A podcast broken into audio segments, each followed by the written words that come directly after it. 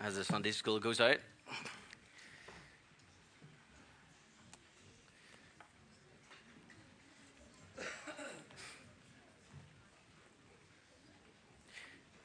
Actually, as I was getting into bed last night, I said to Sharon, Good news, I think we can do it in under an hour. Her reply was, Hallelujah.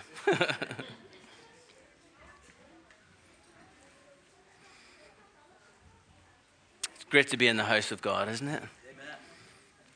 It's great to have His grace and His love and His mercy in our lives. It's great to know that He has been watching over us this past week, isn't it? Things could have been a whole lot worse than it was because God's in our lives.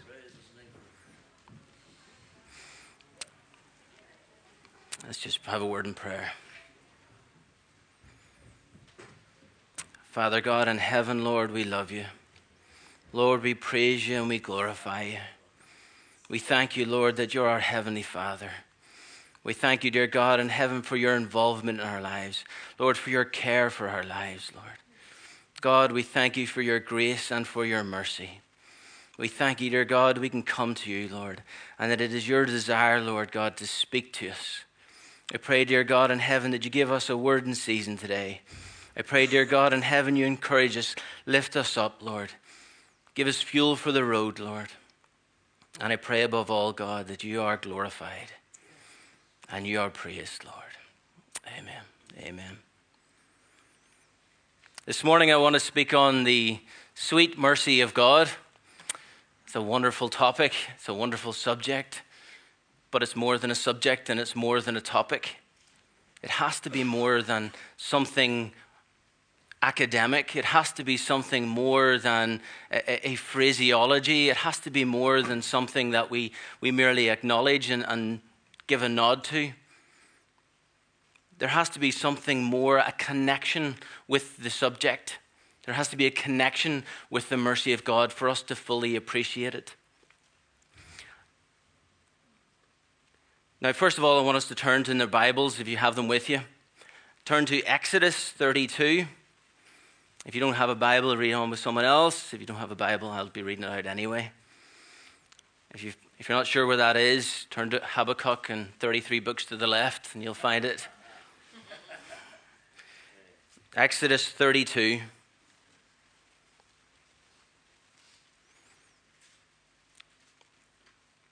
And I'm going to read a few verses, starting at verse 1.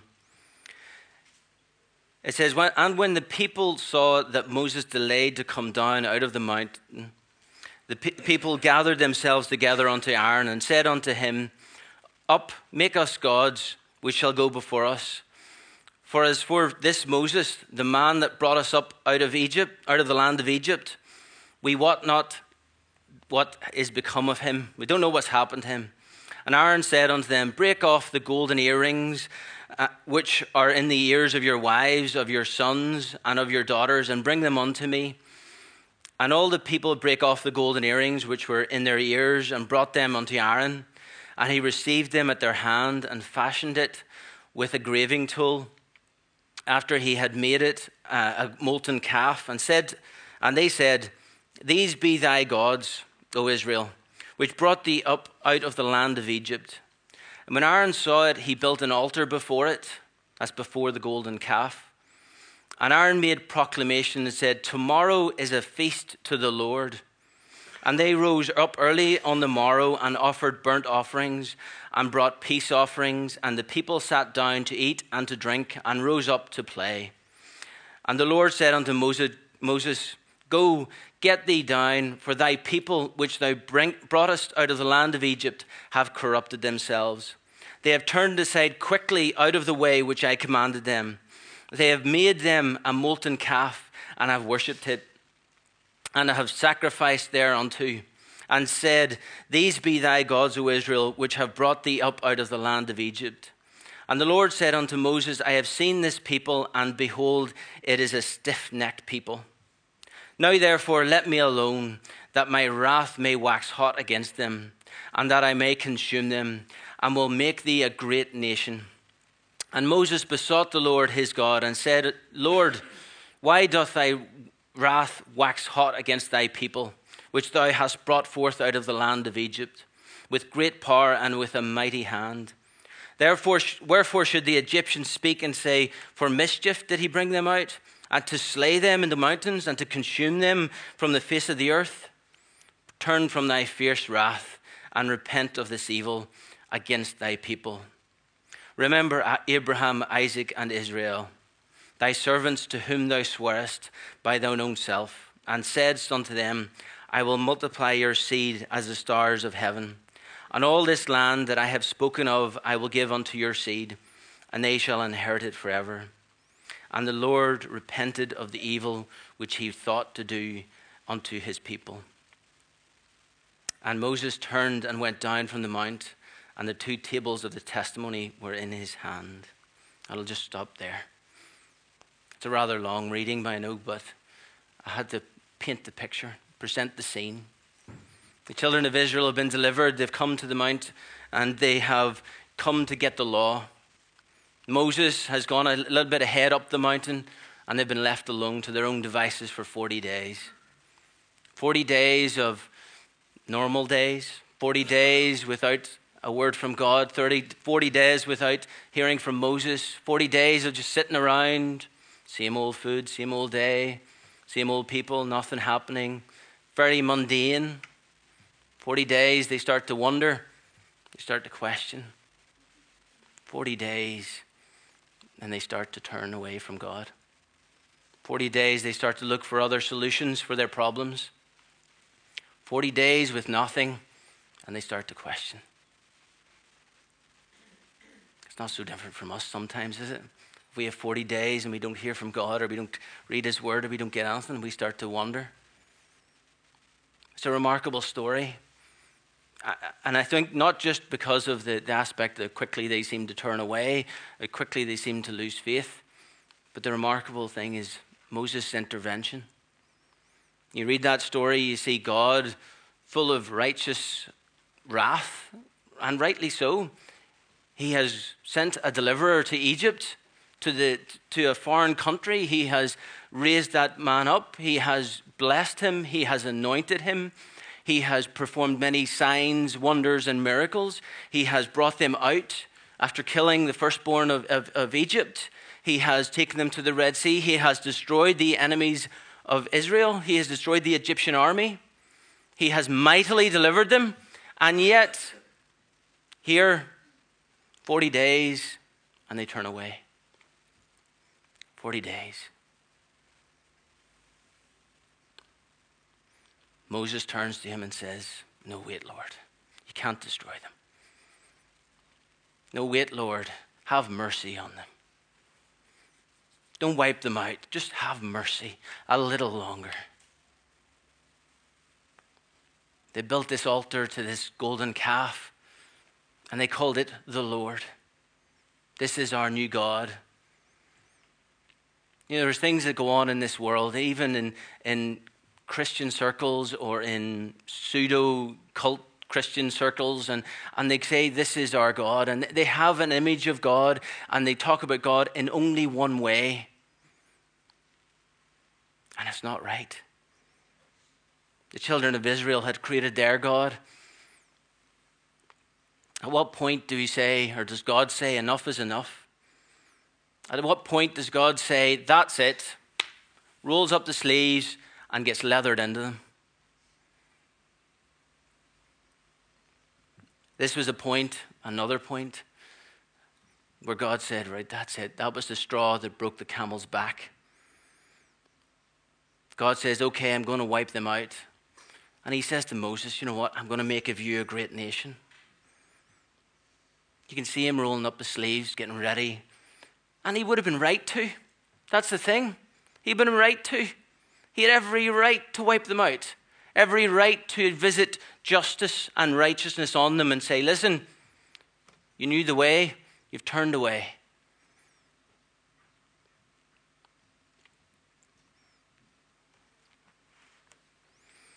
Then Moses interrupts God. Why does he interrupt God? He interrupts God because he knows God. He knew him, he'd spent time with him. I'm not going to say that he was reading the, the, the, the Bible around because they had no Bible, but he had spent time alone with God. He'd been in the wilderness, he had seen the miracles. Something in Moses had changed, something in him had bore the marks of an encounter with God. God said to him, You know, realistically, let's think about it. It'll no longer be the children of Israel, it'll now be the children of Moses.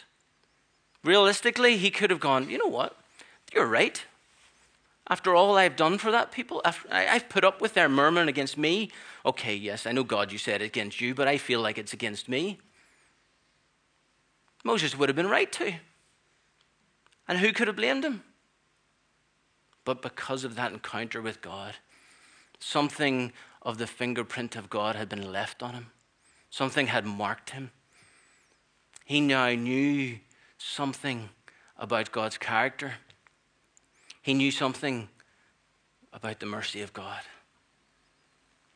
He picked up on that there part. In verse 10 there, it just said, uh, God speaking says, Now therefore let me alone.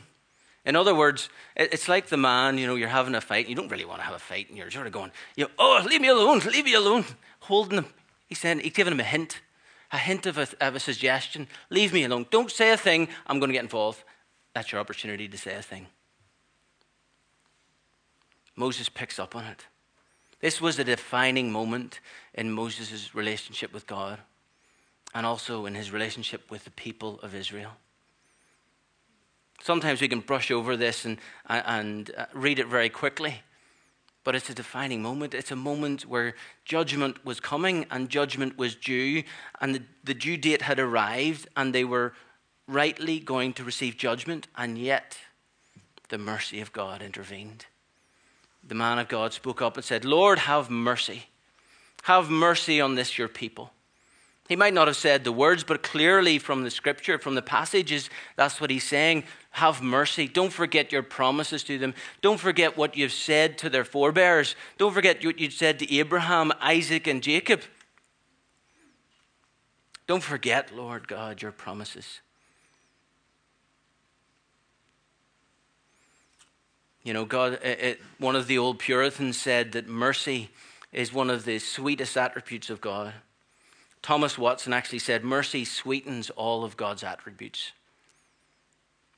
If it wasn't for mercy and we stood in the full glare of his righteousness and his judgment and his justice, which are right and proper, if we stood in the full glare of them without mercy, where would we be? It is the mercy of God that we are still here today. It is the mercy of God that reached out to us and delivered us. It is the mercy of God on us that has marked our character. It's important that we remind ourselves of the mercy of God.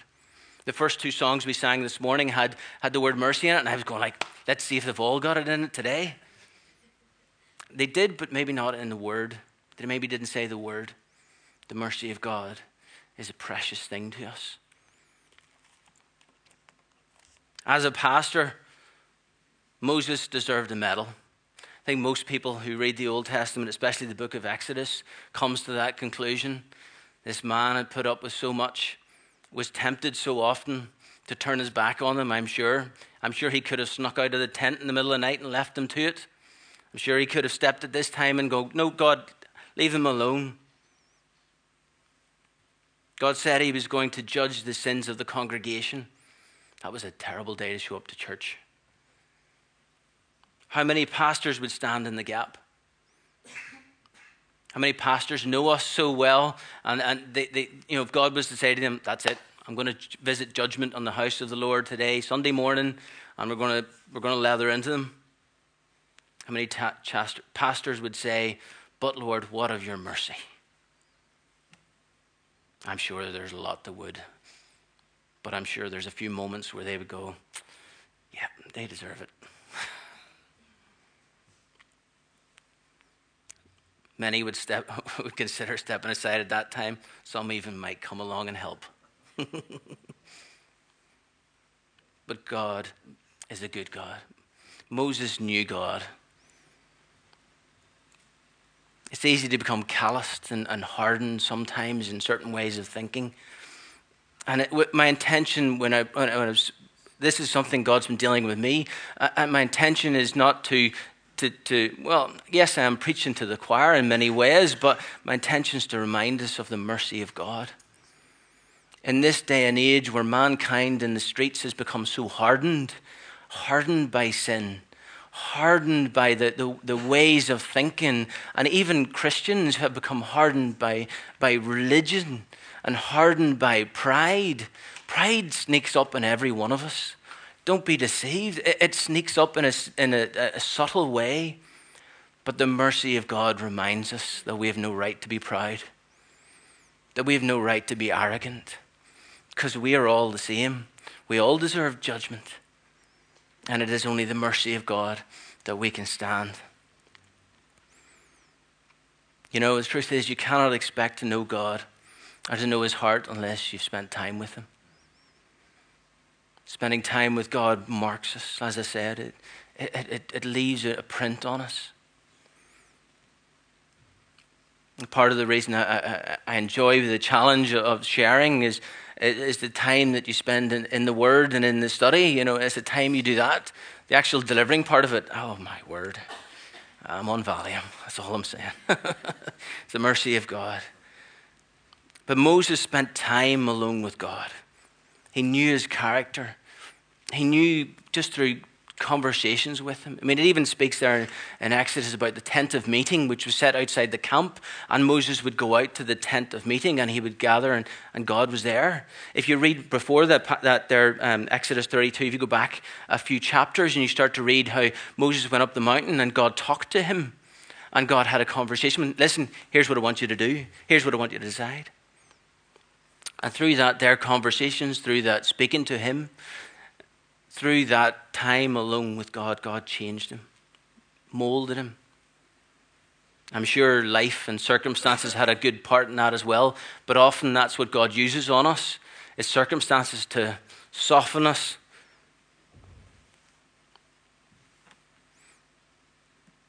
The mercy of God is all over Scripture. Everywhere throughout Scripture, you cannot help but turn and find it. Check it out. You can find it everywhere. So, so many verses.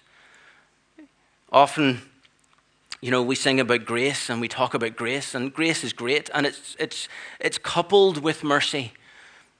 Grace, uh, mercy is the arm that extends the hand of grace. God didn't have to give us grace, it was His arm extended with grace at the end. And that's where we sort of, you know, that's why it's good of us to, to think about the full picture, to think about God and all his attributes, uh, because they all link together. That's one of the, one of the things I found in Bible college was as I was studying things, I'm going like, okay, this is this subject and this is this subject. But you find that these, the, the scriptures and the, the characteristics of God permeate everything. They cross over.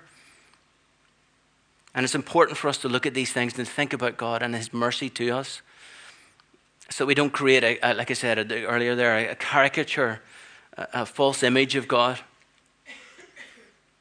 But this message here from uh, Exodus and about the mercy of God, I believe it's a, a, vital message for our day and age, especially in our world as this, with the pride and the arrogance, and in our church. Oh, definitely in our churches, we need mercy. So much wrong in this world so much twisting of the truth, of eh, truth, never mind the truth. Any truth is twisted. Intolerance, see it every day. Sin on every street corner. This generation has dressed up sin, given it a new dress, and tries to present it as something respectable and even harmless. We should be a people who stand up and say, Have mercy, O God. I, am not calling us to say, to go out to the world and say, There's sin in every street corner. You're all intolerant. You're all full of pride. You're all... I'm not saying that at all. What I think we should do is go to God and go, Lord, have mercy. Have mercy, O God, on our town. Have mercy, O God, on our families. It should be a cry of our hearts Lord, have mercy. Spare your judgment a little while longer. Don't wipe them out. See, in our self righteousness, we can get to the point where we go, they deserve judgment. They deserve all they get. But that's not right. It's not right. Yes, it's right in one respect, they do. But we should be calling out, Lord, have mercy. Have mercy on this generation, on these people who are so hell bent on hell. They seek it They don't even know it, but they chase after it. We should be going, Lord, have mercy. Have mercy one more time, O God. Lord, have mercy. They know not what they do. Remember, Jesus said those words on Calvary's cross? They knew exactly what they were doing, but they didn't. Lord, have mercy.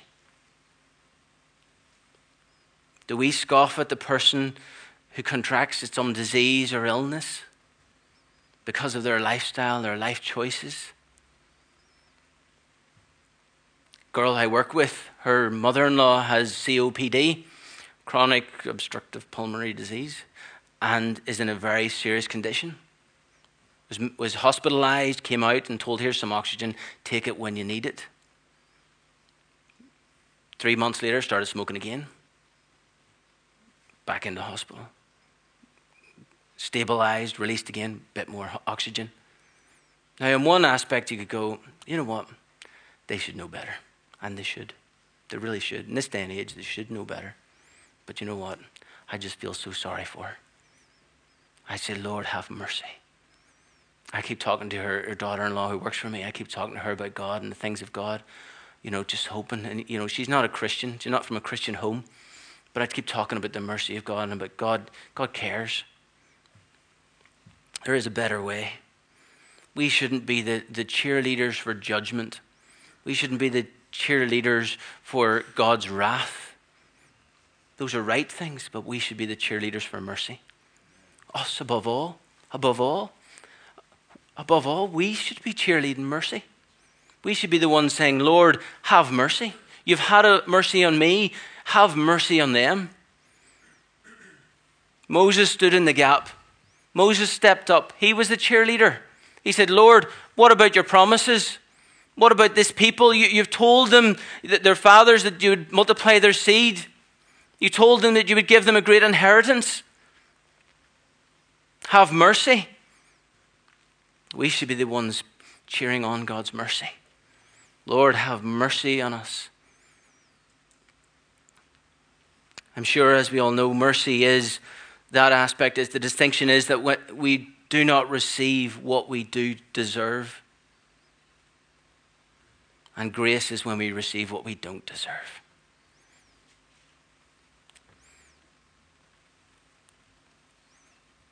It's important that we highlight these things and we think about these things.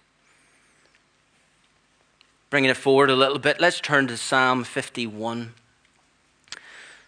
Psalm 51. I'm only going to read a couple of verses.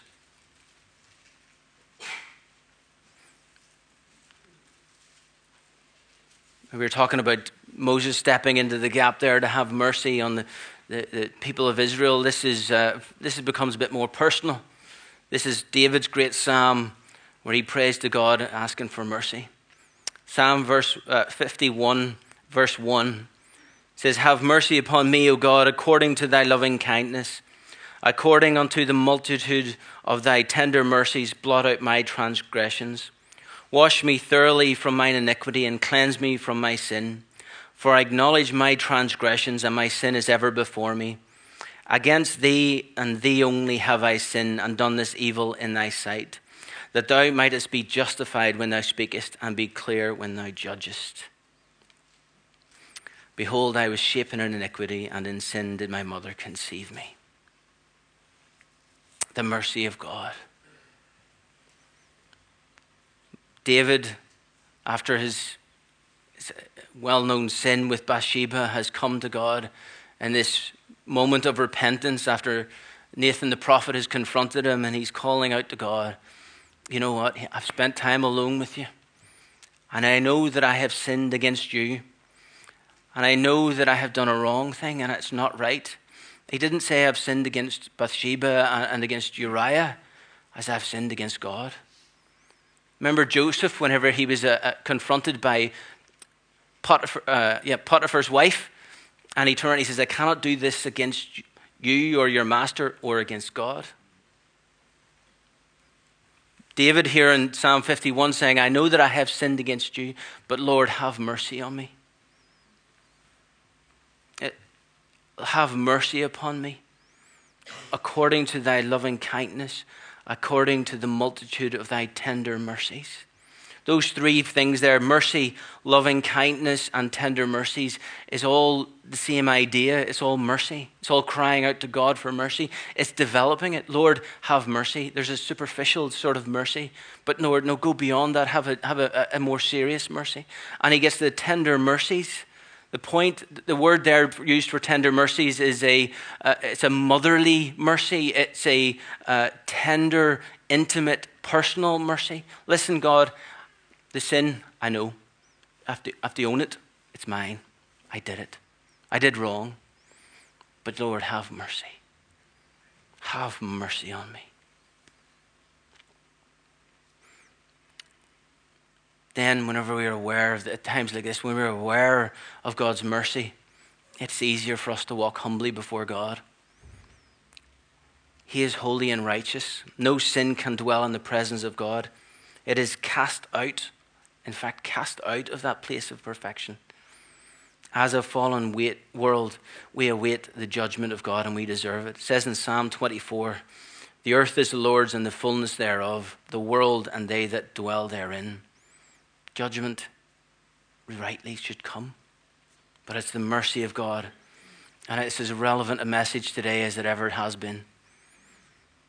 The mercy of God that extends the grace of God to us. You know, the UK needs the mercy of God.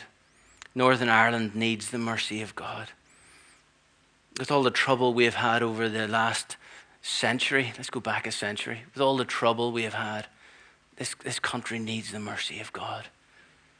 From, from the, the sin and from the, the proud religion, we need the mercy of God. This village needs the mercy of God. Our families need the mercy of God. You know, you have that loved one who's running out into the world full of their own plans, their own ideas, and their own experiences, and is running away and doing whatever they want. Oh, pray for the mercy of God in their life. Don't pray that, you know, Lord, I pray they crash and fall. Well, it's okay to pray that a bit, but Lord, pray for the mercy of God. Pray that God will intervene. Pray that God will, will step in and, and do something and speak to them. Do we stand in the gap for our family, for our friends, for our neighbors? Do we stand up and say, Lord, have mercy on them? Moses could have stood back and, and let God wipe out the children of Israel. You know, ultimately, he would be exonerated. They would have said, You know what, Moses, you were right after all this time. You did the right thing. You are the man.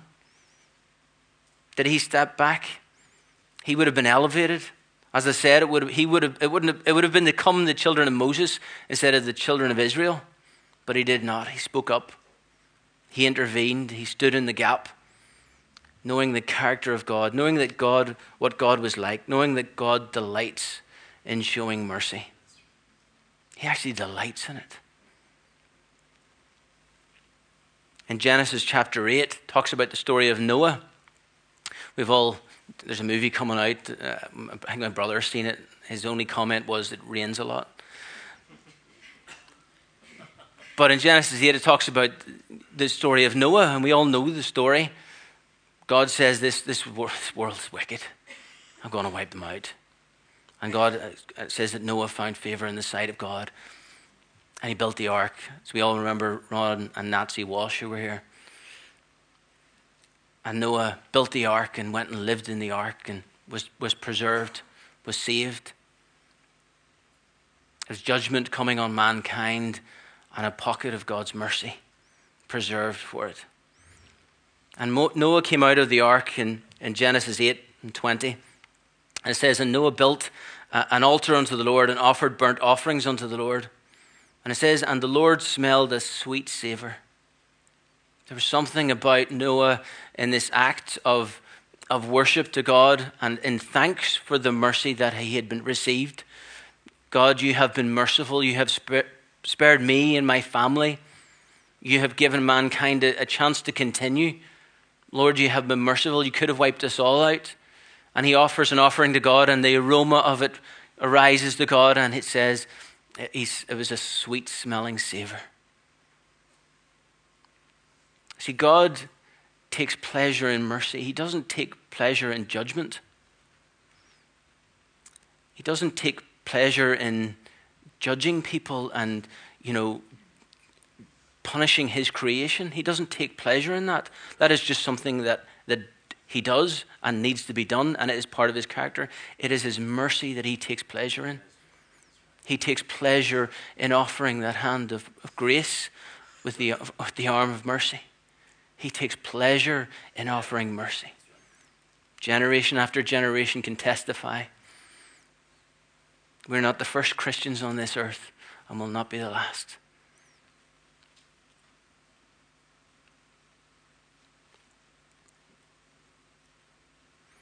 Noah survived the flood with his family and gave offerings of thanks and praise to God for his mercy, and it was a sweet smelling savor.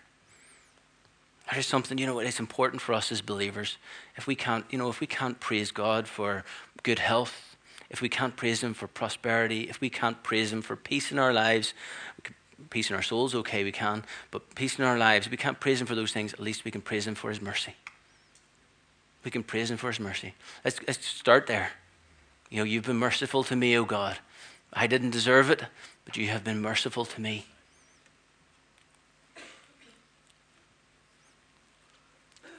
Remember the Ark of the Covenant in the Old Testament, where the, Moses came down with the two tablets and they were put into the Ark of the Covenant? Remember from Raiders of the Lost Ark? Remember the Ark of the Covenant? And remember what the top part was called? The part on top that had the cherubim? It's called the mercy seat. That was where the presence of God dwelt. The Shekinah glory of God hovered there. The, the, the, the construction of the whole thing was uh, wood overlaid with gold, but when it came to the mercy seat, it was solid gold. Solid gold.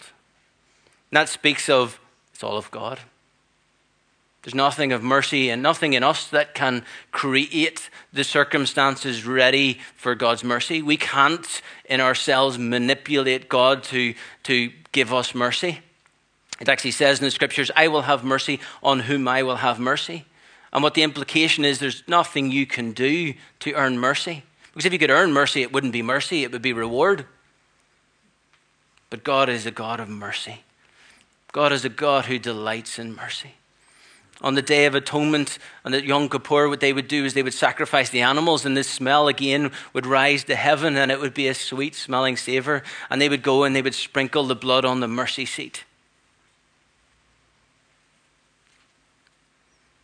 God takes pleasure in being merciful. Even when the children of Israel broke the covenant, he still abided faithful and still extended his arm of mercy. Lamentations 3:22 says, "It is the Lord's mercy, mercies that we are not consumed, because of his compassions fail not. They are new every morning. Great is thy faithfulness. The Lord is my portion, saith my soul. Therefore will I hope in him." The Lord is good unto them that wait for him, to the soul that seeketh him. It is good that a man should both hope and quietly wait for the salvation of the Lord. It is the Lord's mercies that we are not consumed. And He delights in it. I think that's just wonderful. I think that's just great. He delights in being merciful.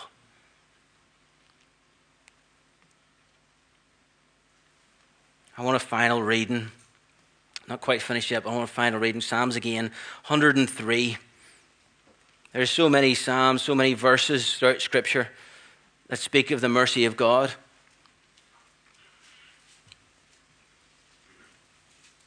Psalm 103.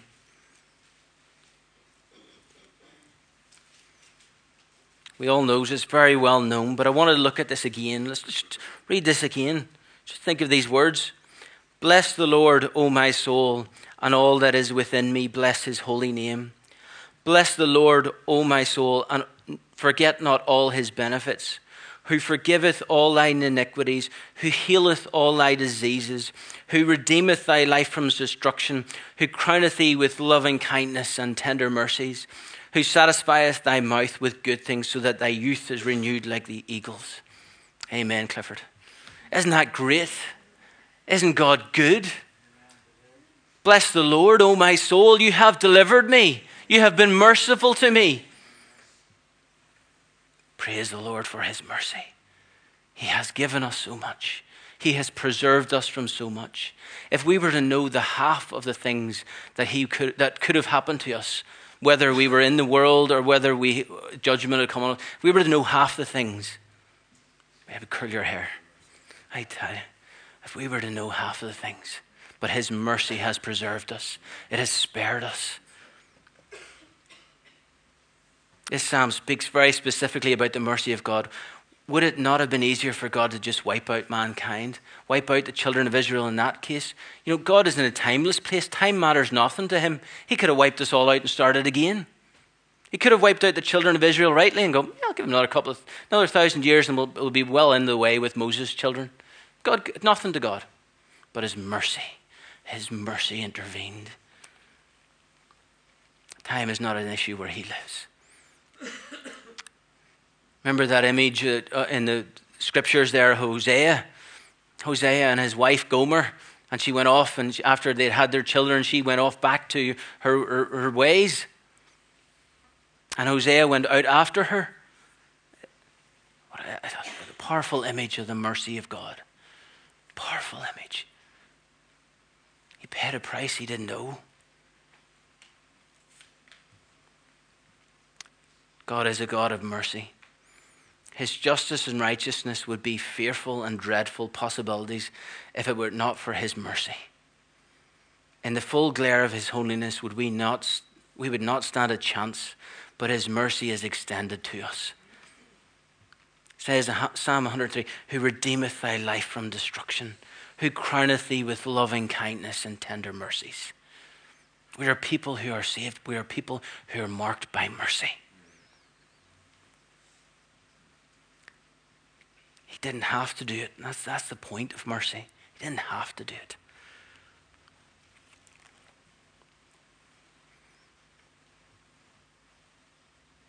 It is the mercy of God that still offers salvation to this generation. You know, I, like anyone who's a believer, we, we, we get excited about the second coming of Christ. Especially you read the, the book of Revelation and you see the imagery of him coming back on a, on a great white horse and the enemies of God being slaughtered before him. And we get really excited about that, and rightly so. But at the same time, you know, this past week, as I said, studying this subject, studying this, I've gone, you know, wait a while longer, Lord. Just, just a while longer. Let us get the message out a bit more. Let us tell our family a few more times. Let us pray to God and ask Him again for the mercy, for mercy upon our generation. This is a relevant message. People out there only know of God and think of Him as, as a judge.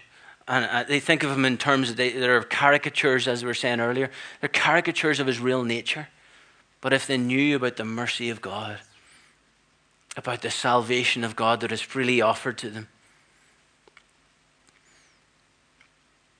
David said, For I acknowledge my transgressions, and my sin is ever before me. Against thee and thee only have I sinned and done this evil in thy sight, that thou mightest be justified when thou speakest. God in heaven, have mercy. It is against the holy God that we have sinned. We watch the news or watch movies and soaps and th- things like that there, and we get desensitized to it. It becomes just something that happens. It's just no big deal. You listen to the news and do you ever think, that is terrible? That is sad. That has happened to someone's, someone's family. That has happened to someone's husband, to someone's wife, to someone's kids. Do you ever think in those terms? And I don't want us to become hugely distracted with those, but do we ever think, Lord, have mercy? That's terrible. I know what it's like to be desensitized. I have been desensitized. We see so much on TV and in movies and I, I, I, like movies, but you see so much you become desensitized. I can think a few years ago where, I, I mean, a few years ago I was with friends and we were watching a movie, and it was a crime movie of some sort. I can't even remember what it was. And in it, there was a, it was implied that, that one of the characters, one of the victims, was, uh, was raped. And it just passed over and walked on. The story went on, and someone ran out in tears. I just, what was that all about? Didn't know what had happened. Little did I know that a person had actually been raped. Do we, do, do we become desensitized to those around us, to what they're going through? Do we become desensitized to, by the sin in this world that we don't think of others? That we don't think that, hang on, this world's not right. We need to call out for the mercy of God. We get it every day. But God lives in a place where He is merciful and He pours out His mercy. I'm not calling on us to become critical, as I said, of, of the world and of sin. Yes, we should point it out. Yes, should we say that's not right? But at the same time, we should be ones who call out for mercy. We offer them a different way. We tell them about the mercy of God and the grace of God that has been poured out in this day. One of the questions that is often thrown in our faces, mainly by the media, very seldom by actual people, they all say, you know, if God is a God of grace and mercy, how come there's so, so much sin in the world? How, much, how come there's tsunamis? How come there's sex trafficking? How come there's knife crime? There's uh, drugs, there's war in Syria, there's, there's persecution, there's, there's, there's uh, abuse. Uh, you know, how come there's these things if God is a God of mercy and grace? Simple fact is that because He is a God of mercy and grace, is that he doesn't pour out his judgment. It would be right for him to say, you know what? You've got less of me in your life. You've got less of me in your community. You've got less of me in your city, your town. You've got less of me in your language. You deserve what you're getting. But it's because He's a God of mercy that He doesn't pour out judgment yet speaks of in the book of Revelation the, the cup of his wrath will be full and it'll be time. But until then, Lord, have mercy. It says in James chapter 2, verse 13, it says, Mercy triumphs over judgment. And when I was thinking about that verse, I was thinking about the idea that mercy triumphs over judgment, I, I was thinking of two fighters, and I was thinking one of them is a big guy you know, I, was thinking of actually two specific ones, but i am not mention them because you don't know them. Uh, but I was thinking of these two fighters. One of them, world champion, big guy. He trains hard. He, he's muscles and muscles and muscles. And, and, he's a great fighter. And he knows his Muay Thai. He knows his kickboxing. He knows his Jiu Jitsu. He knows it all. He knows all the moves. And he's fighting someone else. He's fighting Jackie Chan. You know, and, on paper you would go, Judge, that's it. The big guy's going to get it, he's going to win. But mercy triumphs over judgment, anticipates, intervenes, intercedes, interrupts, gets in the way, and holds back judgment a little while longer.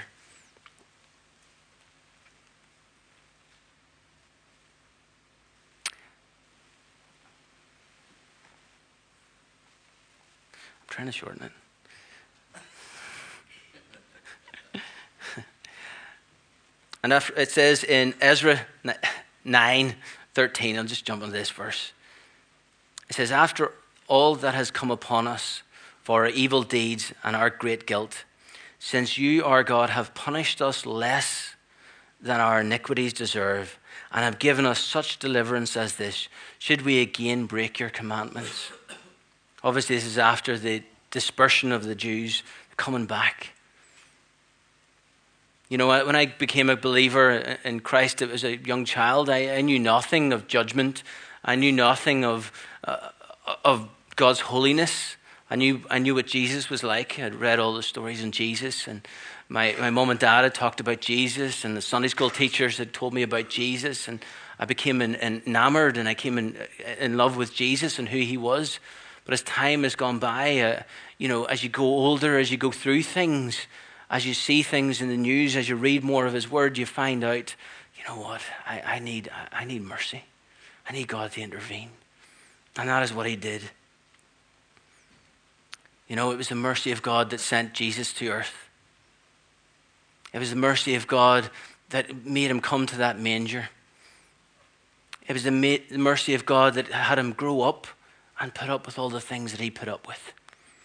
It was the mercy of God that made him go about doing good. God's mercy caused him to go to Jerusalem. God's mercy had him stand before Pilate and hold his tongue. He could have called an army of angels at any time, but the mercy of God had him do that. The mercy of God had him carry his cross through those streets. The mercy of God had him lie there as they nailed those nails into his hands and his feet. It was the mercy of God that had him hang there on that cross. It was the mercy of God that spoke and said, Father, forgive them, for they know not what they do. It is the mercy of God that had him give up his, give up his spirit, breathe his last. It was the mercy of God. We are debtors to the mercy of God. Where would we be without the mercy of God? It says in Romans 5, it says, But God demonstrates his love towards us in that while we were yet sinners, Christ died for us. His mercy. We're here today not as a testimony of our efforts or of our perfection. We're here purely as a testimony to His mercy.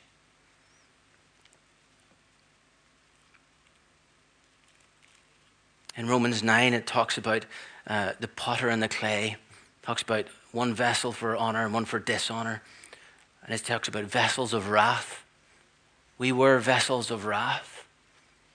Every, everyone we meet in the streets, vessels of wrath, deserve judgment. But we call out for mercy. He's changed us. Now we have been made vessels of mercy. Romans 9:23 that he might make known the riches of his glory on the vessels of mercy which he had afore prepared unto glory. Vessels of mercy. We are, we're prepared to receive judgment but he has poured out his mercy. Where would we be without the mercy of God? Where would we be without that hand of forgiveness? I think we should praise God for his mercy. Praise God that he has spared us one more week to pray for those who, are around us. One more day to pray for those family members who are run off into this world. One more day, Lord, have mercy on them. For those people in our friendships who, who know nothing of God. For those people who make fun of, Lord, have mercy on them. Have mercy. We stand in the gap for those around us. Stand in the gap. It's our it's our right, it's our privilege to stand in the gap and call out for mercy. We have received such mercy, we should be the ones standing up there saying, Lord, have mercy.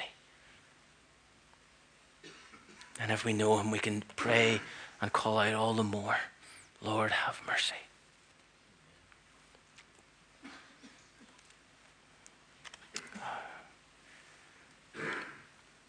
Lord God in heaven, Lord, we praise you, Lord, for your mercy. We thank you, dear God, that you have extended your mercy to us, that you have given us a door of escape, Lord. Lord, we know, Lord, we deserved so much less than we received. Lord, we know that we deserved judgment. We deserved, Lord, the full glare of your holiness, Lord. But you have preserved us, Lord. You have given us mercy, Lord, what we did not deserve. We thank you, Lord God in heaven, for your mercy. And Lord, we pray, Lord, you will pour out your mercy, Lord, on our families, O God. We pray, O God, you'll pour out your mercy in our community, O God. We pray, O God, that you'll have mercy on our friends. Lord, have mercy on them, Lord. They don't know what they're doing. They don't know where they're bound, Lord. Help us, Lord God in heaven, Lord, to show your mercy to them, Lord. To tell them, Lord God, of your love and tender mercies. Lord God in heaven, have mercy in this day and age. Have mercy on us, O God, and help us, Lord, by your mighty hand, Lord. Amen. Amen.